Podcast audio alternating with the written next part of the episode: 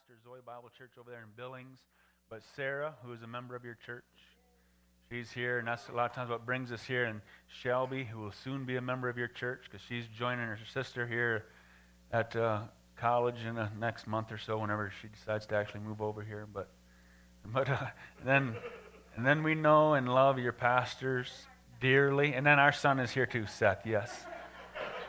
I was just, I was, and, and in a couple of years, he potentially will be a member of your church if he comes to college here. So we send our whole family here and trust you guys with him.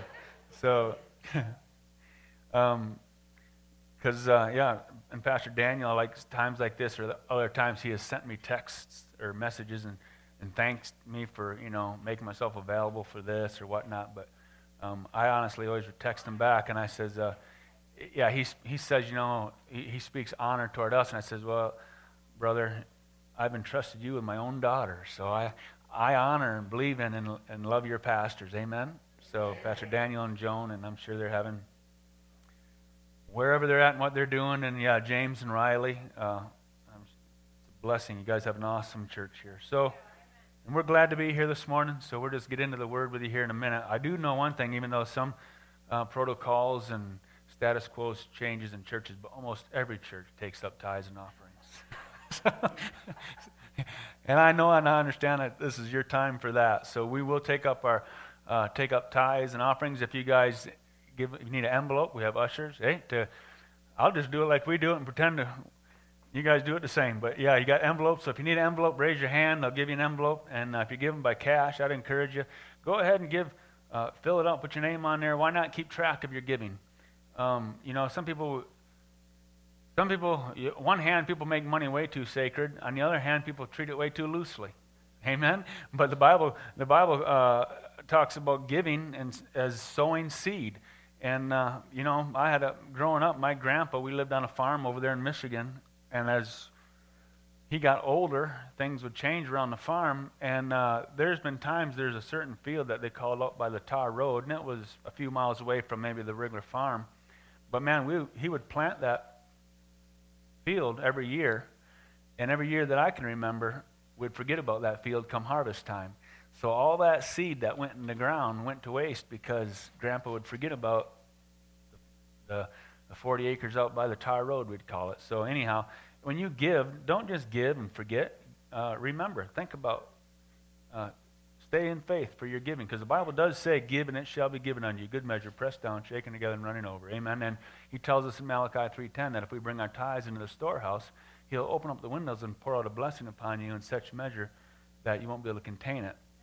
But I did want to just share this with you as far as a, a, little thought and a message toward your giving. Um, and you know, I'm sure, Pastor Daniel, you guys probably get a message or a thought or something every time you give.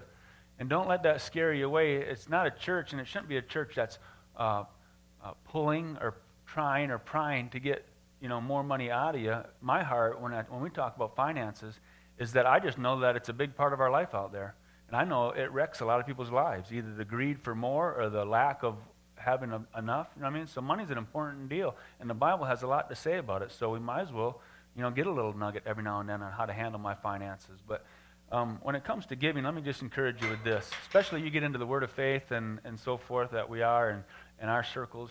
You know, we know that God wants to take care of us. We know that God wants to provide for us. Amen?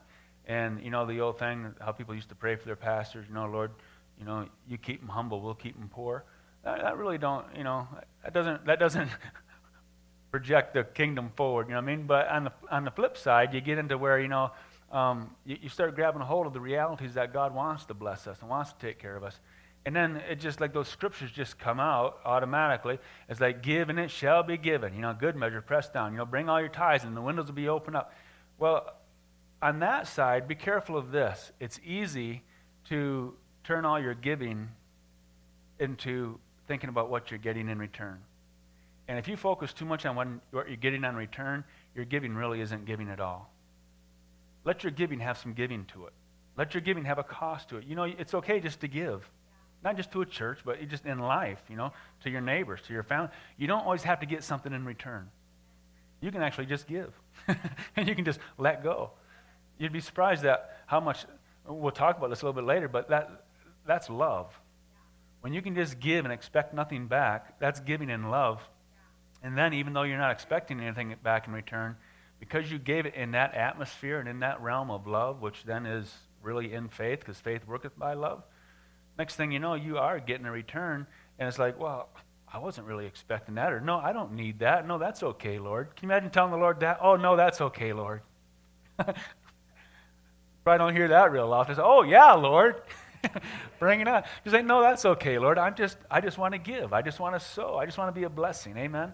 So just um, in your giving, not just like this, but uh, just in life, in your journey, in your walking, in your doing, uh, don't be afraid to let things cost a little bit because you'll find out that Jesus did say it's more blessed to give than receive. Now, he actually said that. And I think it takes a little bit of walking in it and it takes some revelation to get to the point where we actually experience that. Where, where the time when I'm giving somebody something, actually, I'm more fulfilled than those times when somebody comes up and hands me something. I mean, so just like giving to God, we talk about the harvest. Well, I'm going to give. Why? So the windows of heaven will be open.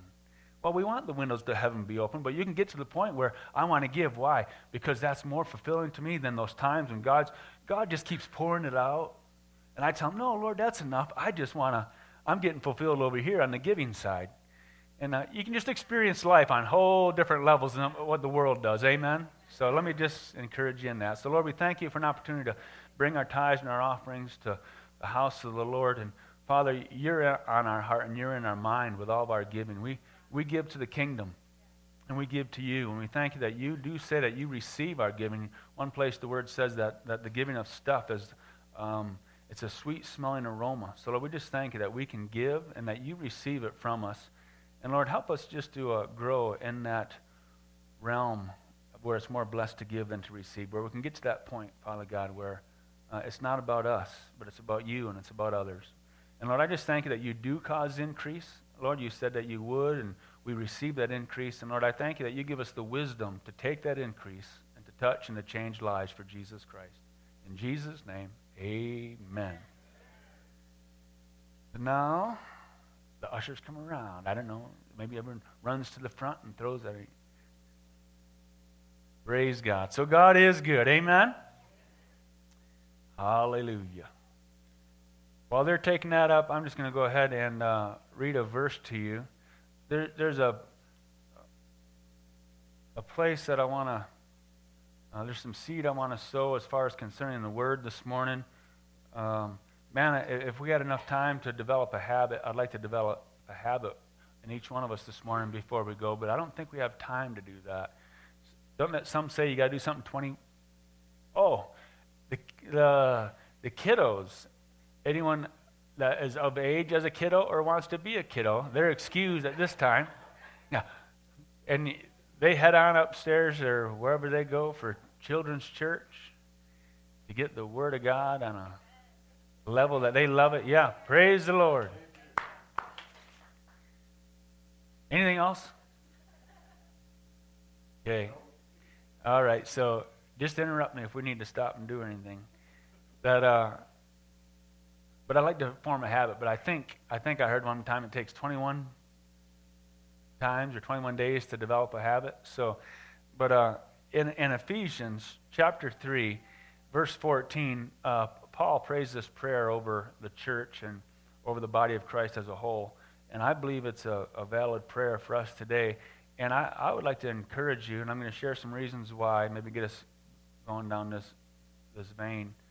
Um, if you couldn't do this daily, you know, what's a realistic expectation of one another? You know what I mean? But uh, if you couldn't pray this prayer daily over yourself, what, maybe two, three times a week, uh, if I could get you, and if you don't at all right now, if I could get you to pray this prayer once a week over yourself, um, and start to see the value and, and the need for what Paul obviously saw was important because he prayed this. He says in, in Ephesians chapter 3, verse 4, he says, For this cause I bow my knees unto the Father of our Lord Jesus Christ, of whom the whole family in heaven and earth is named, that he would grant you, according to the riches of his glory, to be strengthened with might by his Spirit in the inner man.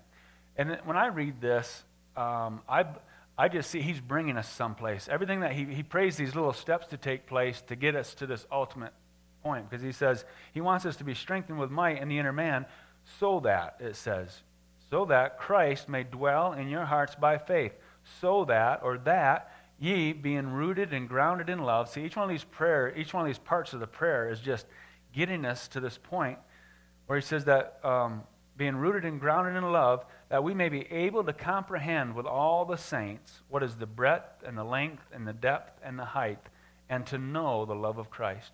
He wants to get us to the point where we can know God's love, the love of Christ. And, you know, again, like we like was come out here just earlier about salvation is to know God. Um, well, God is love. Amen. So when we're talking about love, we're talking about God. And he says, so you could say, and to know the love of Christ, or you could say to know God. I mean, uh, 1 John 4 makes reference that those who love are born of God and know God. Those who do not love do not know God. You know, you can actually be born of God and not know Him. You've run into Him, and we've done it ourselves because we all have a, we all know God, but only to the limit of where we've walked with Him and the revelation of we got of His Word. It's not like you pray this prayer, ask Christ into your life, and boom, you've arrived. And you, right? No, it's an ongoing. And what are we growing in? We're growing in our revelation. We're growing in our relationship. We get to know God more and more. Amen. We get to understand Him more and more, just like in any relationship, just like a, a husband and a wife. You know, you, you grow in that relationship. So, uh, anyhow, we're all getting to that point where we know more and more of God. But He says, and to know the love of Christ, which passes knowledge. This ain't a head thing. It's not something we figure out. It's a heart thing.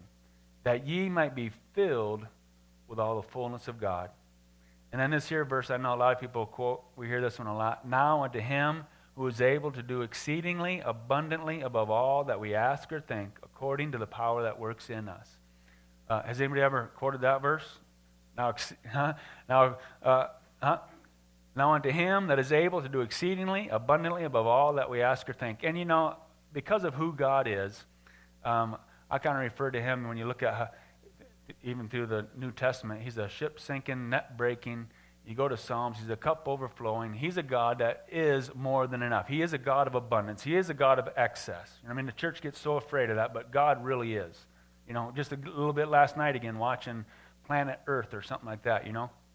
I mean, when he made birds, he didn't make two or three and call that good.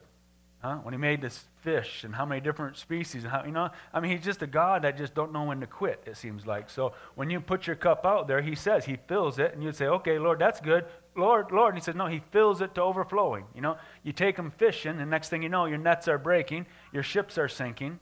I mean, that's just the God who he is. Amen. He's a God of abundance. So a lot of times we, we, we apply this, this this part of this scripture, but it's just that concept of God that is true, so you can apply it anywhere. We pray for something, you know, and we ask God, and someone says, Yeah, now, God, according to God, He will do exceedingly abundantly above all that we ask or think. But when that was actually in the scriptures, in context, it's to the prayer of our revelation and understanding of His love. That's when Paul said, Now He will do exceedingly abundantly above. When we pray the prayer, Lord, I want to know the height and the depth and the width and the breadth of your love. And why do I want to know that? Because the result of that is that I might be filled with the fullness of God. Now, what can we face in this earth? Uh, what can your life, what challenges can we come against that the fullness of God could not overcome? Uh, you want, as far as getting in a place of victory, uh, living life with the fullness of God. And I know we make positive confessions and we, you know, we're all on our way there. But to think that we're actually walking around with the fullness of God at this point.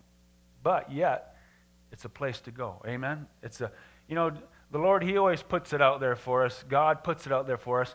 For any of us to think that we've ever arrived would be cutting ourselves short. Paul himself says, I have yet not uh, obtained. He says, But what? I forget those things which are behind, and I press toward the mark. Well, if Paul said, I have not yet obtained, we wouldn't be doing ourselves any harm by admitting, I haven't yet obtained. But what are we doing? We're pressing forward. So, would I say that I'm walking around and living with the fullness of God? Um, it would probably be a stretch. But do I believe that I can get that? I can head there. I, and, and can I get there? Well, I don't know. All I'm going to do is keep pressing and get as close as I can until I step over into glory. And then I'll probably be as close as what we'll ever get. But even when we step over into glory, we'll probably still be growing. Amen? But anyhow, so this prayer, uh, the importance of this prayer and love and so forth, I just want to uh, give you some thoughts along those lines. Because if I could if I could get you to, this is where I'm trying to get my church to, and this is just, this is kind of a word that God's put on my heart that I'm probably going to carry for a while. That he, I felt like He says to sound the alarm that there's been something neglected in the body of Christ, and believe it or not, it's this love. It's the word that we call love that, that we use so freely, and we use so loosely. And you say loosely, yeah, it, we use a word that's so powerful, and we use it quite loosely when I talk about God is love and and the love of Christ and the songs that we sang about love. And then next thing you know, I go out the door and I tell you, I love pizza and I love ice cream and I love, you know what I mean? It's like, well, so did I bring God and all this down to the level of pizza and ice cream? Or did I bring pizza and ice cream up to this level of God? Or do I really kind of have a blend of what does that word really mean to me? You know what I mean? And what that, what, when we say, what does that word really mean to me? we want to get to the point where it goes beyond knowledge, like we just said here, and I start getting revelation of love. And that's what we that's what this prayer is. Lord, give me revelation. You got to put it in my heart so I can start to fathom, oh, this is love. And when you say, oh, this is love, in a sense, then you're saying, oh, this is God. Because God is love. Amen?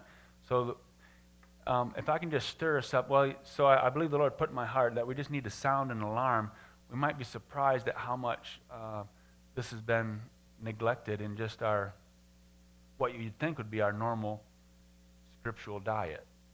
You know what I mean? The stuff that we eat. You know, Jesus says, Man shall not live on bread alone, but every word that proceeds from the mouth of God. That we eat this, we live off this. When Jesus says, Lest, you know, when, when he had his, all his disciples following him, and then he thought that they might not be really too committed, so I think he just probably figured he'd not waste time, and he turned to him and said, Lest you eat my flesh and drink my blood, you're not worthy to be called my disciple. And it says after that day, he says, Many followed him no more. They're like, Whoa. Well, you know, he actually does require a little something of us. You know what I mean? We put it out there. It's like, oh, just come, come as you are, and blah blah blah. And in a sense, yeah, come as you are. But at the same sense, he says, lay your life down, bear up your cross. Follow me. You know what I mean? He says some pretty strong stuff. But, um, but when he said, unless you eat my flesh, he's not literally talking, hello, right? Because how could we do that? But Jesus was the Word, and the Word made flesh. We eat this. Amen. This is part of my diet. So, and, and one of the things that, that we've made supplements for, and, you know, I'd rather just take a quick little pill and swallow it down with some good juice, um, is, is love. I think that's a pretty important part of our diet that I believe the Lord's kind of put it in my heart. We need to sound an alarm.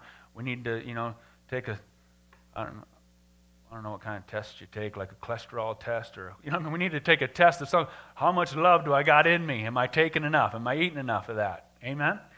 So, because the last time I was here too, um, so I'm going to kind of go a little quick, and I might talk fast, maybe too fast for notes, but I encourage you to take notes every time you go to church. Don't commit anything to memory. But I always, uh, I go, whether I'm going to church or listening to something, I choose to say, I have this mentality. God's going to say something to me so good that I'm going to want, I'm going to want to take it with me. Have you ever had those times you're laying down in bed and all of a sudden God just kind of speaks something to you and you go, oh, that, I mean, you know, because you're maybe praying and as you're falling asleep, God says something to you and it's like, wow, it just, that's awesome. I'm going to write that down in the morning. And you fall asleep and you get up in the morning and you're like, what was that that he said? You know what I mean? So, anyhow, don't commit anything to memory. So, anyhow, I'm going to talk fast, take notes, so on and so forth. But my goal isn't to hit three points with a final application. I already gave you the application. I'm just trying to stir us up to the idea that, you know what? I'm going to pray this prayer over myself because I think the more revelation I get on love, you'll see where it's going to affect every area of our life. Because this is a fundamental principle, fundamental uh, hmm? thought, doctrine, and like, like thinking of, you know, when we consume it, you know I mean? It's a fundamental vitamin that I need in, in my Christian walk to keep me healthy. Amen? And I think last time I shared with you guys, we were over at by the pond somewhere. That way, I don't know what way to point.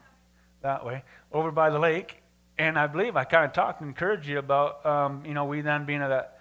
Um, Paul says we then being of that same spirit of faith, and we talked about, you know, that we are of the same camp, that spirit of faith, and how we preach faith and how we believe faith is important. The Bible says three times in different places, the just shall live by faith. And we know that Hebrews chapter 11 says that without faith it's impossible to please God. It doesn't say it's difficult or you have a hard time. It says it's impossible to please God without faith. And we know that we're saved by grace through faith. And we know that we go through Hebrews chapter 11 and like 21 or 22 times it says, by faith, by faith, by faith. You know, they overcame obstacles. They accomplished the will of God. They went forward. The kingdom was established. All these things happened through the scriptures by faith. So we know that faith is important. And um, but what happens sometimes is that we get this concept of what faith, because we know that faith is supposed to produce something also. But you know, like we were, I was saying earlier, and I think I got sidetracked, how God's always challenging us to go higher and to press in. So don't be afraid when He says, you know, that you can be filled with the fullness of God. Don't say, oh, geez, I'm still trying to get half of the devil out of me, let alone get filled with God. You know, I mean, we got so much junk sometimes we think, well, that's just too far out there. No, don't treat it like it's too far out there. Put it out there and, and say, well, you know what, maybe I got a long ways to go, but all the more reason to stay on the journey all the more reason to stay alive. You know, the longer you live here, the closer we can get before we get to the end and we step over into glory. He says, Well, how'd you do? You know, well, I got about halfway. Well, that's good, son. Come on in. Let me take you the rest of the way. But he puts it out there, you know, because even when Jesus, when he spoke to that, that mulberry tree or whatever kind of tree you want to say it was, and he cursed that tree, fig tree, and he cursed that tree and it died, and the disciples brought it to his attention the next day. You know, you'd think the Lord could have been a little bit fair about it and says, okay, yeah, I cursed the tree. Hey, you, if you speak to those weeds in your garden, you know, if the Lord can speak to a tree, what's he going to require of me, right? Lord, if you speak to a tree, uh, I'll, I'll start with a, a yucca plant. You know what I mean? It's like, even those, though, pretty tough. But no, you say to the Lord, you curse this tree. And he looks at you and says, yeah, you? You speak to that mountain. It's like, he stretches us. Amen. So don't let the Lord, the way of do, the way He functions, scare you. He just wants to stretch you. You know, it's all part of His. I think it's just His makeup. That's why He's a ship sinking, net breaking, cup overflowing, and then He turns it over onto us and He says, "Run with it," and He expects us just to take off. Amen. But so, but when we talk about faith, you know, because of who we are, the human part of us, we get so result oriented. You know what I mean? We want results. We live in a, in a world that, if you want to raise, produce. Right?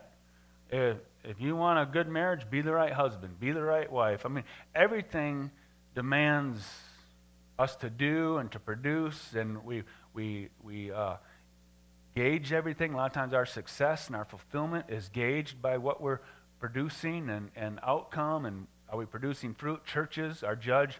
Ministries, things that we do, it's all judged by, well, what was the fruit of that? You go out there, you go on a mission trip. Well, what did it produce? What did it accomplish? What's the, you know, everything is so, in a sense, works oriented. You know what I mean? It's like, and it comes back to that. And uh, so sometimes our faith gets that way. And last time I was here, I think I believe I was trying to encourage you. Uh, don't let the faith walk in itself become a weight. Because, you know, you can be believing God for something and you're trying to go a certain direction, and we know that faith pleases God. But the very essence of what faith is faith is calling those things that be not as though they are. Huh? The Bible says that who, who has hope yet for what he already has?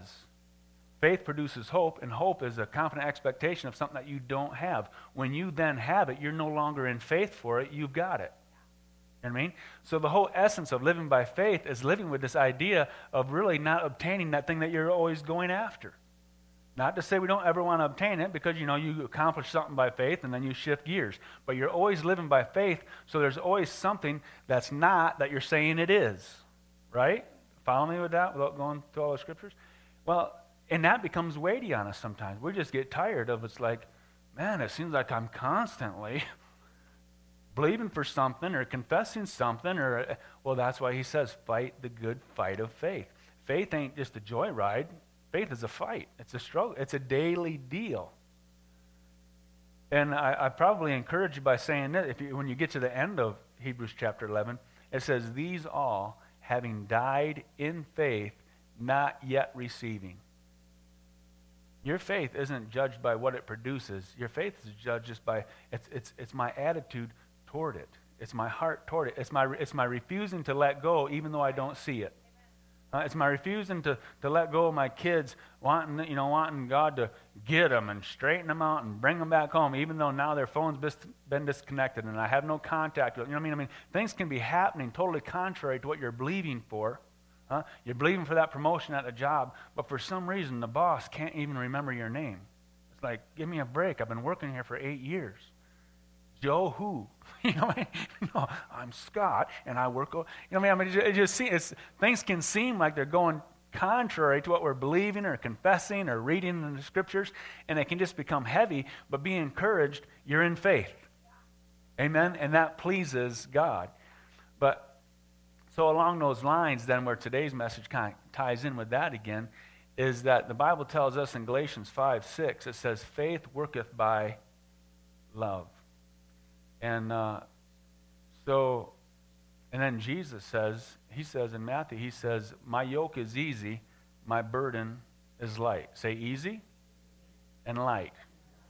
Well, that's the Lord's burden, right? He says, My yoke, my burden. You know, a yoke that you put on a team of oxen to do the work. So the Lord puts something on us, and this thing is what's going to guide me and steer me. This is what's going to put me into the field and get that field plowed and get, you know, this is what's going to make something happen. And he says that this yoke that he's putting on me, it's easy and it's light. Well, what is that yoke? Well, he says this new commandment, this one thing I give you, this is the yoke. The new commandment that I give unto you is to love. Right? Now, he does qualify it. He says to love, to love others, to love your brothers, he says. But then he says, as I have loved you. And then, because he's, like we talked earlier, he puts it out there, he stretches us, he challenges us. He says, No greater love has anyone than this, that he'd lay his life down for his brother. So when he starts talking about love, it's more than just the love that I have for pizza, or I love ice cream. I'm not going to lay my life down for pizza. I'm not going to lay my life down for ice cream. You know what I mean? So his kind of love is a pretty intense love. But that's why we have to pray this prayer over here, because it's, it goes beyond knowledge. It's not just it's not something I just grab a hold of my head. When we're talking about this love that God wants me to comprehend, the height and the depth and the width and the breadth of His love, that I'd be filled with the fullness of God.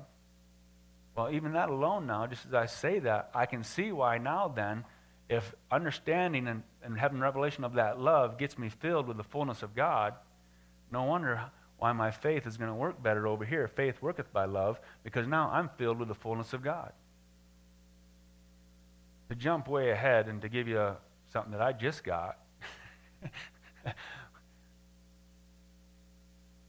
That's why his yoke is easy and his burden is light, and his whole faith walk is no longer a burden because when I get revelation of love, I'm filled with the fullness of God. Now I'm out here living this life of faith, but just like Jesus said, even when he spoke to that mulberry tree, and they said, Lord, you spoke to the tree, you know what he first said to him before he told him to go speak to a mountain?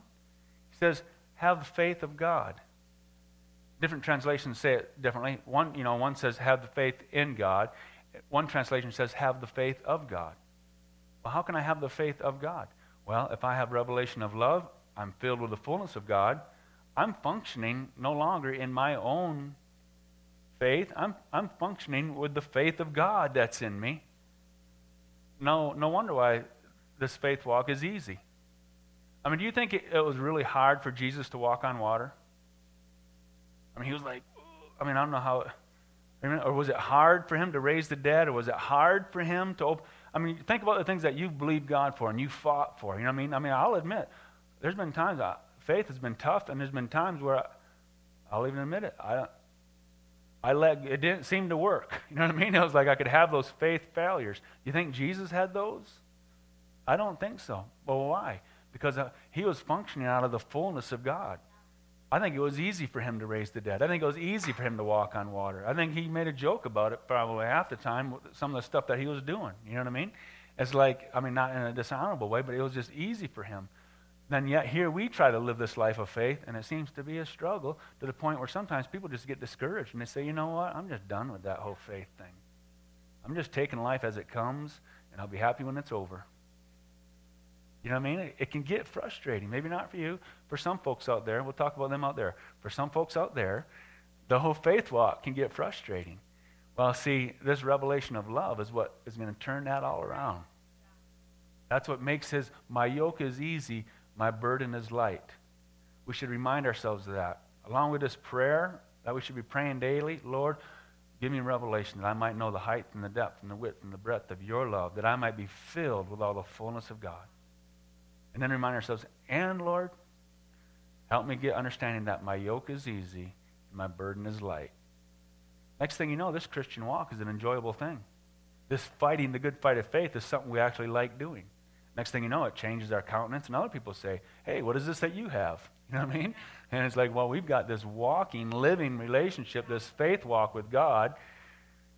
But how much of it comes back to this part here uh, understanding and knowing love? Amen? So, um, let me give you a couple more. When does Pastor Dan usually go to? Just not that I'm going to keep to it, but just so I got an idea. Okay, I want to. I just want to show you again. My goal here is, you know, because I just said a lot of stuff that wasn't in my notes. So, not that we have to stay with our notes. Yeah, I know it's real common, but uh, but there's nothing against notes either. If, you're the kind of person that writes notes and takes notes, don't think that you have to get off them to be spiritual. I mean, one of my favorite teachers is Keith Moore, and he walks around like this. He does just like that. You ever seen him? Huh? He does that. He walks around with his notes and he's certainly a spiritual anointed teacher. So anyhow, but um, just for time's sake, there's a couple things that I do believe God put on my heart to share with you. So I want to say, a, give you a couple verses out of here. But again, our goal is just to. Um, my goal is, and I believe the Lord's goal, isn't to get, you know, point one, point two, point three. It's just to walk out of here today and you go, you know what? I, am going to pray that prayer. I don't, you know, if not daily, at least a couple times a week, I'm going to pray that prayer because I think if I grow in revelation of love, it's going to affect these other areas of my life. You know what I mean? And just because the Lord wants us to. Paul prayed that prayer. Jesus says that this whole thing is condensed down to this. It's all summed up, he said. The fulfillment of all the law is fulfilled in this love God and love others. So there's obviously a bunch to it. You know what I mean? And I and more than just what a lot of us a lot of us what we find what we get from church is when we talk about love, we default right away to 1 Corinthians 13 and we say love is patient, love is kind, love is gentle, love, you know what I mean? And then we move on. Well, I think there's a whole lot more to it than just those verses. Amen. Just from the concept that God is love. But um, in those verses, I'll say this, talking about because we seem to be on this vein of making our Christian walk a little bit more enjoyable and not being so heavy and so weighty, and my faith walk, you know, just being a fight all the time. You know, it says in 1 Corinthians, it starts right out there talking about love. Um, he says, you know, though I speak with tongues of men and tongues of angels and have not love, I become a, a, a clanging cymbal or just, you know. And it says, though I have faith to move mountains, huh? and though I have all wisdom, Without love, there's no value. Though I give, even like in our giving earlier, you know, if we give with the right perspective, great. But if not, I can give all the way to the point where I give my body to be burned, and if there's not love, what value is it? Well, I, I don't think we're doing any injustice by saying, like in our vernacular, we might say, what success is there? What's, what's the virtue in it? What's the purpose of it? Why do it? There's, you know, there's nothing in it. Because again, for us, what, what do you, and at the end of a day, what has to happen for you to say that that day was successful, that day was valuable, that day was productive for you? For most of us, we have to produce something. You know what I mean? We want to get a job done. I can look back and say, there, and we want it to be halfway decent. Then I feel like it was a productive day. Again, because just of our nature, our character, everything is performance based. Everything has to have results. Everything has to produce fruit for it to be good. And next thing you know, our whole Christian walk is that way. But yet here, 1 Corinthians 13 tells me that, okay, in my Christian walk, at the end of the day, what, when I turn around and say, what puts value to that? What makes this day successful? What what says this day was worth it? Says, what I did, was it in love? If what I'm doing is in love, it's been successful. Me coming here and visiting and sharing at the end of the service, I don't have to wait to hear back from Pastor Daniel on how the congregation responded and to hear to find out if my day was successful. I can de- determine my morning to be successful by me coming and, and doing whatever I do in love. Because love is what puts the value to whatever you do. You're giving. If you give something to somebody, you don't got to wait to see what they do with what you gave them to see if there's any value. Well, let's see if I gave them the right thing. Let's see if they do. I mean, you give someone a pair of new boots. I said this once at our church. And, oh, you got to be careful because I, because I came to, to, to Montana, you know, 20 some years ago with, I think, one pair of boots. And right now, I got to start kind of liquidating them. We counted the other day. I got 13 or four. I mean, I got a lot of pair of boots because my church has been boot givers. So I get these boots. Well, and they give me some nice boots. But what would they, I said, what would you think if, you know, some, maybe the last pair of boots that someone gave me, if you come over to our house to visit and I had them out front and I was using them as planters? You know, I took that $367 pair of boots, filled them with dirt, stuck a flower in there. You'd be like, you know what I paid for that planter of yours? You know I mean? I mean, what they did with what you gave them has so much to do with the value of what you gave. But the reality is, if you gave those puppies in love, huh? Because another thing, what, what love does is, is, is love, love puts an end to our actions. You don't constantly have to be working and going and doing. If you do something in love, you do it, you're done with it. You don't have to wait for a response. You don't have to wait for a thank you and to come in the mail to find out if no, if you gave in love, you know there's value, there's worth. That's what that's what according to uh, you know my my talking. Well, was it Pastor Dan can call me and say, well, Pastor Scott, what was your talking good or was it clanging cymbals that no one could understand? Well, you know what? You know, because that's what the Bible says. Well, I, I could speak up here eloquently and I could speak as it with tongues of angels, but there's no value if there's no love. So if I do it in love, I could say, well, you know, I kind of popped around a little bit, couldn't really follow my notes. I, I babbled, I stuttered, but it was in love. He'd say, then there's va- the Lord would say there's value to it. I mean, to the extent that the Lord says this, what He calls, see, he, what He looks at is so different. He says, a child can come to me, and I can give that child a glass of water. Huh? And, he, and he's that gets chalked up in memory. Boom, boom. You know, for children's workers and those who maybe think about working in children's, uh, you are so blessed to work in that department because the Bible says when, when the disciples wanted to bring the kids to Jesus, and no, the people did, but the disciples were saying no, and Jesus said, no, let them come to me. Why? Because their angels are ever before the Father's face. When you're working with kids, your name is coming up before the throne all the time. Because their angels are always there before the Father's face, letting them know what's going on in Johnny's life and little Joey and little Cindy.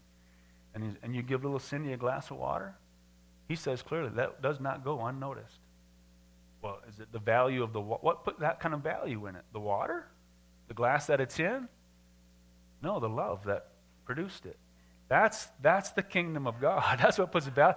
And that's when you start figuring that out, I tell you what, I can choose to act I can choose to do stuff in love all my doing all of a sudden becomes easy and lighter because it, it, it's not what I do and then sit back and find out what it produced to find out if what I did was valuable. That's weighty. That's heavy. We can put so much unneeded weight and pressure on ourselves because we, we lose sight of this. Amen? So, you know, and then, you know, along with that too, you say, well, the stuff that I'm doing going to last? Well, if you stick, if you stayed therein, 1 Corinthians, but you backed up to 1 Corinthians chapter 3, like in verse 14 in that area, I think 13 and 14, it says that, you know, the day is going to come where everything that we've done is going to be put to fire. While we sang that song, He's an all consuming fire. And he says, that which we have done uh, to see if it will abide, that which we've done, what we've built on, if it will abide, well, what's going to abide? What's going to carry on? What's going to live forever? Well, go to the end of 1 Corinthians 13. It says, These three remain faith, hope, and love, these three abide. What you do in love goes on and on and on.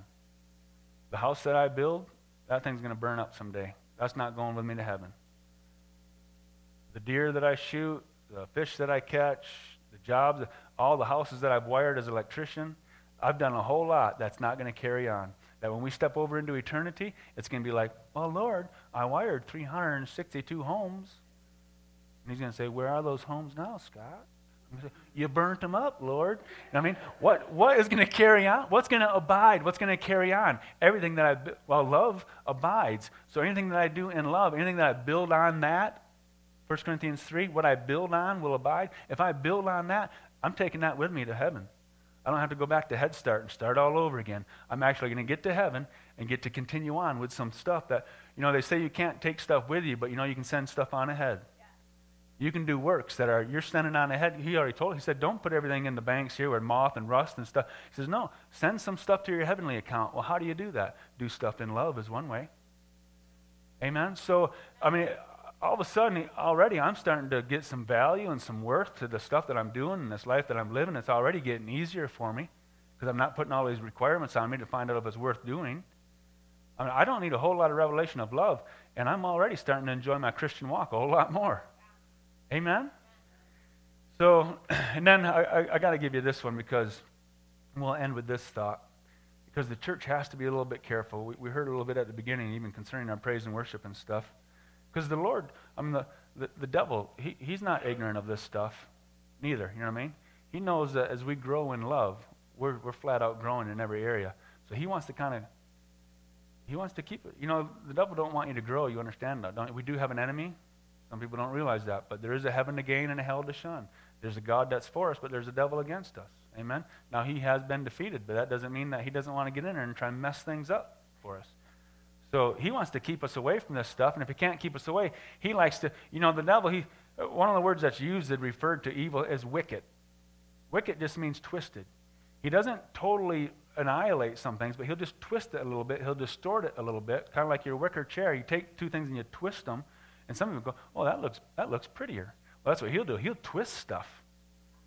And next thing you know, this thing that's supposed to be strengthening us and building us and, and propelling us forward in the kingdom of God, he puts a little twist to it, and now all of a sudden it's holding us back. And we're trying to figure out where's the kingdom of God in my life? How come things ain't happening like the Bible says it's going to happen?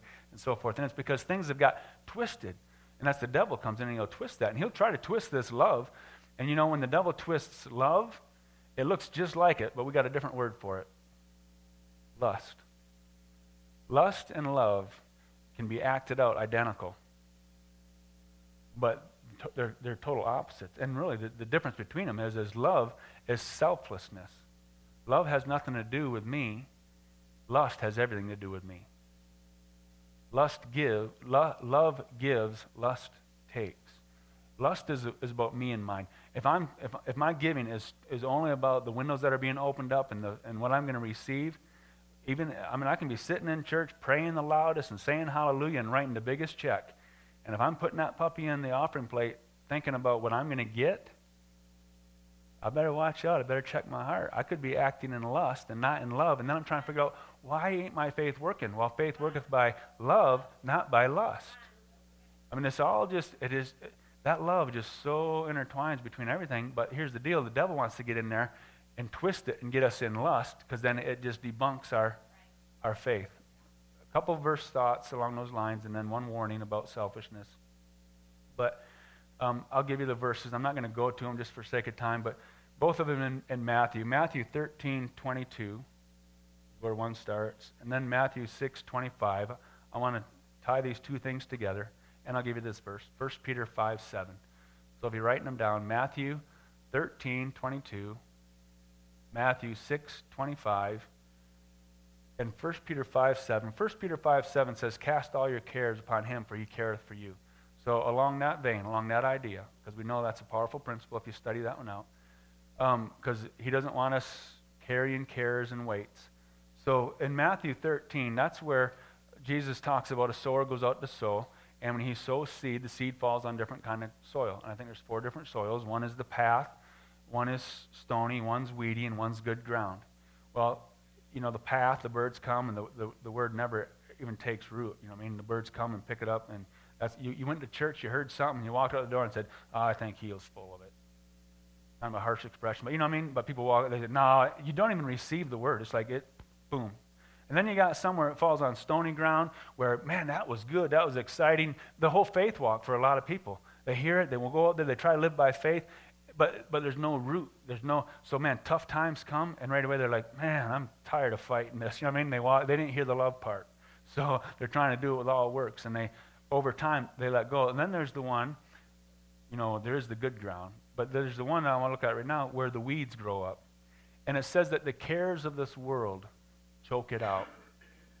It says that the word takes root, we start to do something. So now we're getting to where my faith is supposed to produce something, but care. Care comes in and chokes it out. How does care do that? Well, because as we grow in our revelation and understanding of love, care is done away with. Care is, uh, and it's not care, when the Bible talks about care, it's talking about stress, anxiety, concern. Uh, you don't think God's going to take care of you. And that's where, like, Matthew 6 comes in. That's where he talks about um, don't care about, don't think about, don't, don't have concern about what you're going to wear, what you're going to eat, you know, where you're going to sleep. And he gives the illustration of don't the birds have food to eat. He talks about don't you're all concerned about, you know, whether you're going to be dressed or not. Look at the fields, the lilies of the fields. Are they not dressed more uh, glamorous than Solomon in all his splendor? And he was a splendid dresser, no doubt. Queen, the queen come over and was taken back by how fancy they were. And he says that the fields are more fancy. God takes more care of the fields that today are here and tomorrow are thrown in the fire. And he talks about the birds that, you know, they don't toil or spin, but yet they have food. And he says this Does, Aren't you of more value than they, the birds? Doesn't God love you more than birds? Is that, if I get revelation of the height and the depth and the width and the breadth of God's love, I'm not, I'm not living with care. I'm not living with concern. See, another, there's care, concern, eh, it's fear is what it is. Huh? Perfect love casts out fear. Huh? You can't have, be in fear and in faith at the same time. Faith is from God, fear is from the devil. Well, my cure to fear at whatever level. Fear can be full out panic where we're screaming and running, but fear could be me just thinking too much about how I'm going to pay bills next week.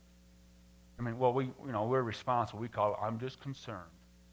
Well, if you carry that concern too far and think about it too much, what happens is, is that care, that concern, that overthought on those things choke out. It says, that's where the Matthew 23, it's important because my over care, my over concern, my overthinking on things, I think is just wrecking my sleep. It's doing it's wrecking more than that. It's choking out the word.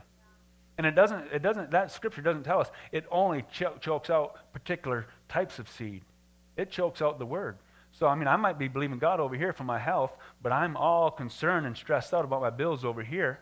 Well, that concern and care that I'm carrying is choking out the, the word in me, and now the word's not working in this area or that area or that area because I have care in this area. But what's my, what's my cure to that? Well, my cure to that is to understand that God loves me more than he does the birds. And I don't have to care about. Huh? So if I start getting a revelation of his height and his depth and the width and the breadth of his love, I don't have this fear of not making it. I don't have this fear of not paying. I don't. It leaves me in this place of, of God's love, which then is faith worketh by love, and this is all working in my life. It's my yoke is easy, my burden is light. See how this is all working? So, this, this last thought, then, a warning of selfishness, because, see, and I think, I think it still all fits together, but it doesn't have to, because, you see, I don't have point one, point two, point three. When Daniel says, Pastor, Daniel asks me, What did you preach? I don't have to give him. I said, All I try to do is get him to want to pray Ephesians 3 14 and 20 over themselves. I'm just trying to stir up a, a, a thought that, you know what? This love is, it kind of gets into everything. So I do want to grow in my revelation of love. And the devil wants to get me out of it. The devil wants to get me out of love and into lust. Listen, if I'm concerned, if, if my life revolves around me, guess what? I'm going to be caring about what I'm wearing, what I'm eating. Huh? If, if I'm consumed in me, I'm going to have a bunch of care. And that care is going to choke out the word that's trying to function in my life. And this is where we got to be careful because even the church, we we brought things in, we brought way too much attention to ourselves. You know, it was mentioned about praise and worship that our, our worship is supposed to be directed upward. Now, just bear with me. I'm just using these as examples, okay? So don't, if your toes get stepped on, just, I don't know, curl, man. You know what I mean? But I just want to throw some thoughts out there when it comes to church, because we all do the same. But let's just say, how many services do you guys have here? Just, on a Sunday morning, you just have the one, right? I'm not throwing stones saying people, some are right, some are wrong. I'm just saying that this concept. Well, you know, sometimes we have church where we have a we have two or three services. And the first service, worship is called contemporary. The second service, the worship is called traditional. The third service, well, hold on. Okay, we got three different kinds of worship services. Which one is it that the Lord likes? Do we so then why are we choosing why do we have contemporary and why do we have traditional? To appease who? To appease me. So I can go to the service where I like that style of worship. You'd be surprised at how much we offer in church. The coffee and the donuts that were out there this morning, who was that for? The comfort of a thing, the way we do, you know what I mean? The more elaborate we have in our, how much of church revolves around us? How much of our preaching is about what we get, about my salvation, about all that God brings? I mean, I think we can stumble into it without being aware of it. Next thing you know, we, we've created a whole atmosphere that is very um, pleasing to me. And I find that church is meeting all my needs, not only my spiritual needs, but now church meets all my social needs because they got all the clubs that I can get involved in. And without knowing it, I've got this, my whole Christian walk has really become about me. And here's, here's the sad thing with that. When it gets to that point, you're never satisfied. People will come to church, and their first few times in church, we've had it, and we were just talking about this at, at this uh, church conference that we had this week. And uh, um, uh, Pastor Jerry Lamping from Fortress of Joy said he was God was talking to him about church, and because uh, you know some churches, you know, are experiencing less activity than what they'd like. You know what I mean? Members and stuff like that. And he's just talking, Lord, Lord, why? actually quite a few churches. It's amazing how many churches shut down on a weekly basis for lack of attendance. And he said that the Lord was talking to him and said that people are becoming bored with church. Okay, well, what, what's, the, what's the answer to that then? Make church more entertaining? No, here's the problem. It's because we made church entertaining. And he says, he says we, and I talked up there about love, and, and, and Pastor Jerry got up and said, well, you know, this is what we've heard in our church. People come in and say, man, don't, you can just feel the love here and they sense the love and they stay and they stay plugged in. And then a year, two, three years down the road, they, they're out the door and they say, There's no love in this church. Well, how can that be? Because this is what happens. We, we go to church and it gets so revolved. It gets so, it, I find out that it, so much of it is about me that I get out of love and into lust, and lust is never satisfied. God, God can't even satisfy lust. What was lacking in the Garden of Eden? That the garden, wouldn't you think you could be satisfied in the Garden of Eden when God made the whole, God made it all? Said, here it is. The devil gets in there and gets you to look at yourself, and you can be right in the Garden of Eden, and it's not enough for self.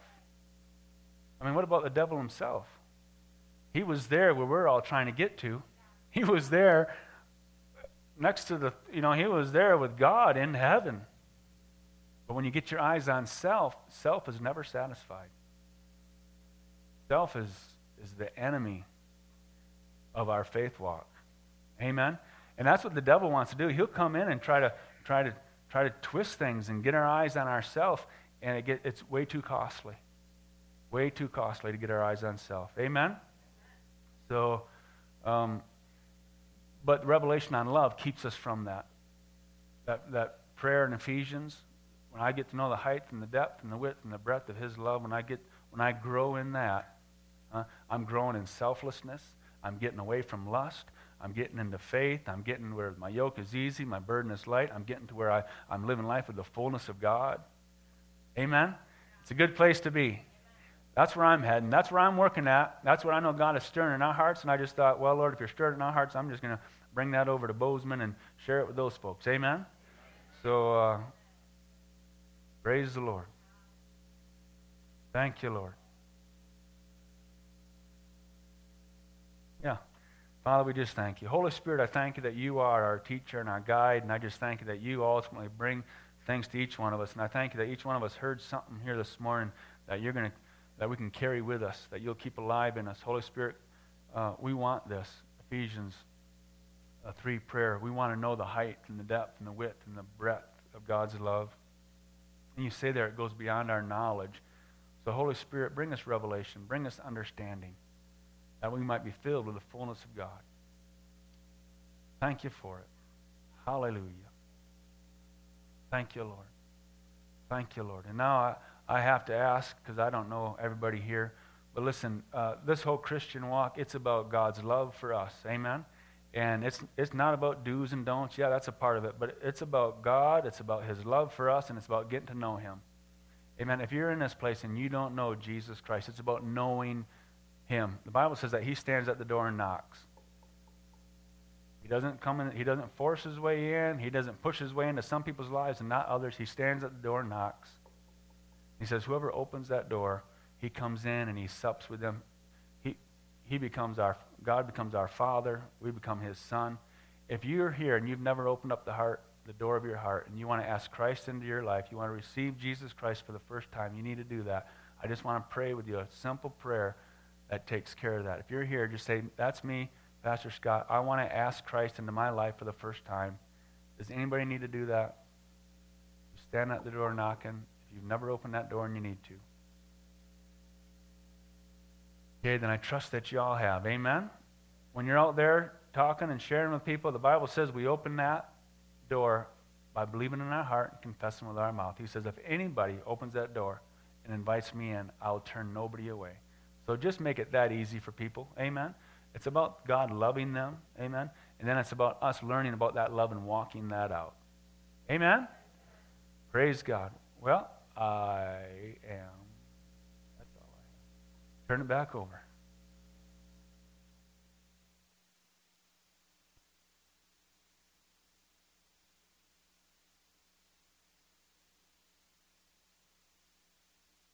Hello. There we go. so, before we leave today, we always take up a love offering for our guest pastors that come in and speak to us. How many got a word today that they needed in their life? We are very blessed and honored to have people like Pastor Scott come in and give us a word. First Thessalonians 5:12 says, "And now friends, we ask you to honor those leaders who work so hard for you, who have given or have been given the responsibility of urging and guiding you along. Overwhelm them with appreciation and love.